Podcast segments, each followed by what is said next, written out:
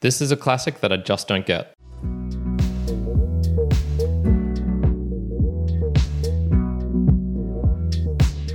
Welcome, my Mere Mortalites, to another round of the book reviews. My name is Kyrin, host of the Mere Mortals podcast, but also this one where I dive deeper into the books that I'm reading, extract the important information, analyze the themes, and perhaps even give you my unbiased, unphony interpretation of the events that are occurring within. Today we have The Catcher in the Rye by J.D. Salinger. So this book was published in 1951. It's about 230 pages in length. It took me about five hours to get through in total. It's a fictional coming of age story of a rebellious teen in New York City, set in roughly the same time period of the 50s. We follow Holden Caulfield, who has just been expelled from Pencey, which is an elite school, and he fills his time with activities, kind of illegal and otherwise, in the time leading up to his going back home and having to admit to his parents that he has been expelled yet again. So it's really a, a first person narrative or a narration, and it follows the stream of consciousness. So it's very much exactly what is appearing in his mind and also the events, his description of the events that are occurring. Very subjective and very self interested as well. So, before we get into the themes, I'm going to talk about the author and J.D. Salinger or Jerome Salinger.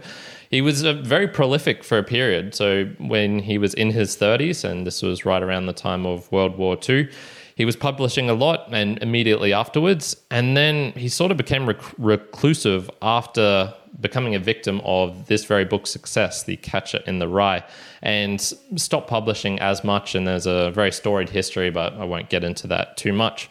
Instead, let's focus upon the first theme, which is self absorption, the result of not being a phony. So, what the hell do I mean by that? Well, self absorption was a, a very uh, crucial pick of words in my case because it's not necessarily narcissism that Holden Caulfield displays. He doesn't mm, love himself in this kind of uh, adoration factor, but he's definitely obsessed with himself. Everything that occurs within this book is all about him. And it seems like that's the only lens that he can view his life from and what is going on within his life. So if I jump now to page 168, we get a kind of taste of this feeling of this when he is out in the park. He doesn't really know what to do and he's thinking about going home. And so he says i started thinking how old phoebe would feel if i got pneumonia and died. It was a childish way to think but i couldn't stop myself. She'd feel pretty bad if something like that happened. She likes me a lot. I mean she's quite fond of me. She really is Anyway, I couldn't get that off my mind. So finally, what I figured I'd do, I figured I'd better sneak home and see her in case I died and all. I had my door key with me and all, and I figured what I'd do, I'd sneak in the apartment, very quiet and all, and just sort of chew the fat with her for a while. So we can see this really appearing here where it's, it's very much I. I'm going to do this, I'm going to do that. Uh, she's going to think about me. Oh, but that's because she likes me a lot. She's really quite fond of me. Says I, I, I, I, I.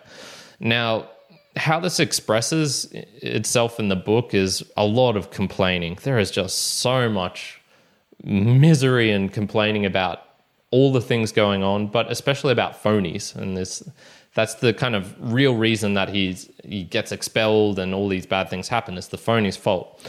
Now there's this minor acknowledgement at times, so a slight introspection where he he admits, "Oh, I'm crazy. I'm I'm mad. Uh, I'm I'm even maybe of a lunatic. I think he might say that. But his expulsion, his bad grades, and everything but English, his rudeness, his getting into multiple fights in the in the book, they're all the result of kind of phonies, or they kind of just happen. There's no reason for it. There's no parts or actions on his part that result in all of this. Uh, in his own mind, and so we see, okay, like he is just absolutely self-absorbed on on on Holden Caulfield and all the things, everything that happens around the world is just part of his own world and it's a reflection kind of on him, I guess. And so it's probably worth bringing up what is a phony. So, in his definition, a phony is a person who likes music. A phony is a person who gets good grades. A phony is a person who cares what other thinks. And a phony is a person who is friendly so basically, all of humanity fits under this definition. And I'm jumping over to here on page 136, where we see him going out with this girl, Sally, and then he's just describing what, what's happening at the time. So at the end of the first act, we went out with all the other jerks for a cigarette. What a deal that was. You never saw so many phonies in all your life. Every everybody smoking their ears off and talking about the play so that everybody can hear and know how sharp they were. some dopey movie actor was standing near us having a cigarette. I don't know his name, but he always plays the part of a guy in a war movie that gets yellow before it's time to go over the top. He was with some gorgeous blonde, and the two of them were trying to be very blase and all, like as if he didn't know people were looking at him. Modest as hell. I got a big bang out of it. Old Sally didn't talk much except to rave about the lunts, but she was busy rubbering and being charming. And then it just goes on and on about how this other jerk comes in and how this other jerk was doing this and blah, blah, blah. He was the kind of phony that has to give themselves room when they answer somebody's question. He stepped back.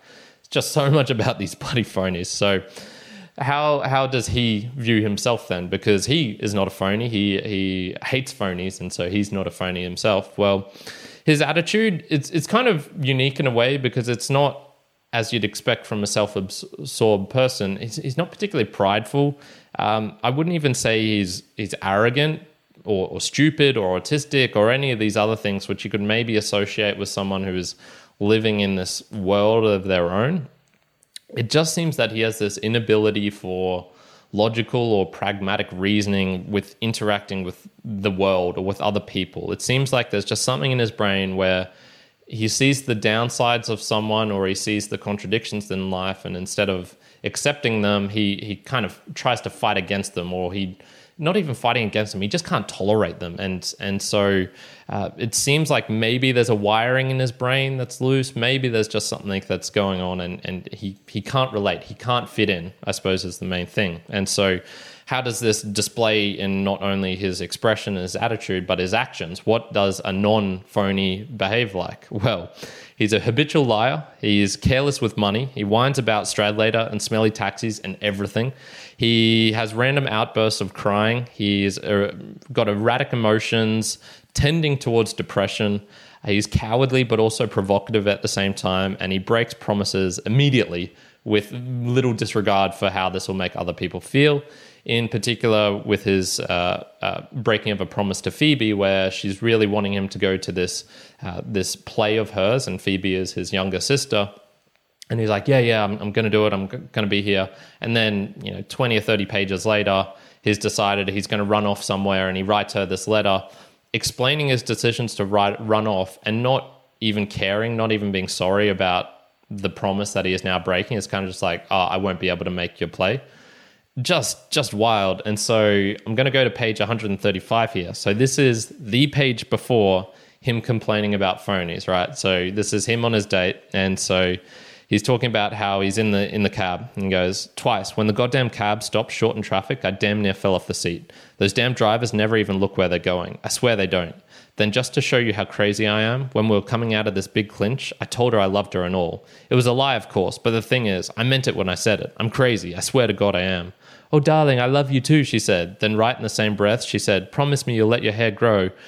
Crew cuts are getting corny and your hair's so lovely. Lovely, my ass.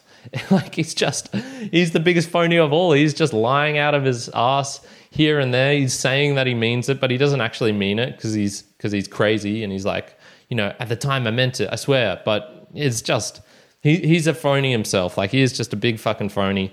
And it, not only that, but he behaves worse than all of these other phonies who at least aren't getting in fights, randomly crying, breaking promises, uh, being a whiny little bitch about everything. Like Jesus Christ, I, it's so it's so bad. Uh, I'm well into my own observations and takeaways. Uh, if you haven't gathered it by this point, I don't like him. I do not like the character of Holden Caulfield. This taints my view of the book for sure because I just see nothing redeeming in him and nothing even connective. I get this. I, I, like. I like being rebellious too. I also am weird for kind of weird sake and many times as well. But the linking between that and him is just there's something great. There's a big gulf. At least I hope there's a big gulf between me and him because if I behave like him, Jesus, I, am sorry. I'm sorry. I'm sorry, everyone. Um, the the other thing I didn't understand this and getting right I suppose to the the point I made right at the start of the video or the audio, the this I, I don't get why this is a classic. When I was reading kind of reviews of it or just trying to get an interpretation of what other people thought of it, you know, it's all about this coming of age, this time period of a this righteous rebellion, this innocence that is broken, this existential angst that you feel as a teenager. I, I just don't see it. I do not see how any of that connects with this character of Holden Caulfield. I get it if maybe in the time, you know, it was very restrictive after World War II and uh, everyone was in this sort of military mindset or something like that. I get it. But the book doesn't highlight that. The book just highlights a random kid being a fucking asshole and you know messing with people's emotions and and just being in general a troublemaker and and uh, causing strife for all those around him. Now, if he's mentally ill, that's fine, but you know then then he's mentally ill, and society might need to do something about that. So all of this combined, and then the other the other factors the the style of, of this is just not my favorite. It's it's very repetitive. So if I jump over to here to page 179, 180, he's uh, with old Phoebe in her room and he's chatting with her. And um, basically, I just noticed what a stupid haircut somebody gave her. It was way too short. None of your business, she said. She can be very snotty sometimes. She can be quite snotty. I suppose you failed in every single subject again, she said, very snotty. It was sort of funny too, in a way. She sounds like a goddamn school teacher sometimes, and she's only a little child. And then he's just going on to you know talk with more, her and, and more. There's a couple of things you might have noticed in there. The the slang was also very repetitive. So not only was she was very snotty, she's a snotty, you know that that sort of thing, but also, goddamn old Phoebe. All the time in the book, he's talking about how he necked her. So, you know, this is the old way of saying he kissed someone. That killed me. That knocked me out. Um, I gave her the time, which is a, a, way of expressing sex. It's not the slang that bothers me. There's slang from all sorts of periods and times. It's just the repetitive nature of it just is littered throughout his speech in the book. It is just nonstop ding, ding, ding, ding, ding, ding, ding. And maybe it's down to the the character himself and you know emulating what a 16 year old would would say and think and feel. But i'm just unsure as this as if the writing itself is even any good. It kind of reminded me of 50 shades of gray which i thought was an awful awful book. And because it's kind of the stream of consciousness of a 16 year old and there's there's just a lack of understanding of, of the world of of this whiny nature of everything happening to them maybe it's the self-absorption because I have read other books of teenagers and it doesn't bother me as much as this one, but just something about it, something about Holden Caulfield really pissed me off. So, in summary, if you want a whiny, self absorbed kid, you've got the right book. Uh, maybe this resonated with the time and the people of the that time and this rebellious nature and things, but I feel no connection to Holden, nor his predicament, nor his way of life, and I really struggled to take anything of value out of this book other than just wow, some people are sure as hell whiny and learnt a little bit of slang from the 1950s.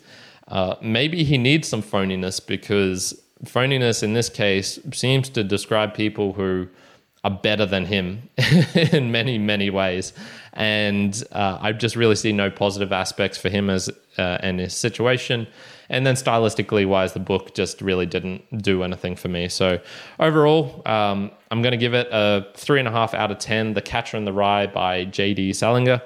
Look, give it a shot if you want, but I personally can't be recommending it. And if you follow my recommendations at all, that's that's it there for you. Make that of, of that what you will. And that is it for today, my mere mortalites. Thank you for joining me to this part of the audio. What are your thoughts on The Catcher in the Rye of J.D. Salinger, Salinger? uh, and of Holden Caulfield. Is it just me? Like, is it just me who think he's a whiny, self-absorbed little brat? Uh, I'd, I'd, love to know all of these things. The best way to do that is by sending in a boostergram. A boostergram is a comment that you can make within the actual podcasting app of your choice if it has the functionalities of also uh, sending a portion of Satoshis, i.e., Bitcoin, along with that. Uh, it's a way of helping support the show. There's very many costs that are associated with running this, with hosting this, of time and effort and energy, of, of all of these things. And any support that you get is, is very much appreciated because that is the only way I want to uh, receive money from this. I don't want to do sponsorships. I, I, do the value for value model. Anything that you took a value from that and you want to send back, you can do. You can also show that many other ways, such as giving me book recommendations, such as uh, sharing this with a friend, such as highlighting points I may have got wrong in this, so I can um, you know do some annotations maybe and and uh, fix that up uh, in the in the post process and things like that. All of these are very, very beneficial, and you will never hear me you know, promoting or talking about a book which I had no interest, I suppose, in, in learning about in the first place. Um, and unfortunately, I just I just get them wrong sometimes. so all of that would be very much appreciated. I would recommend going on to newpodcastapps.com to see any of the ones that you can help support from. And I really do hope you're having a non-phony day wherever you are in the world. Better not be any phoniness. And until the next time, Kyrin out.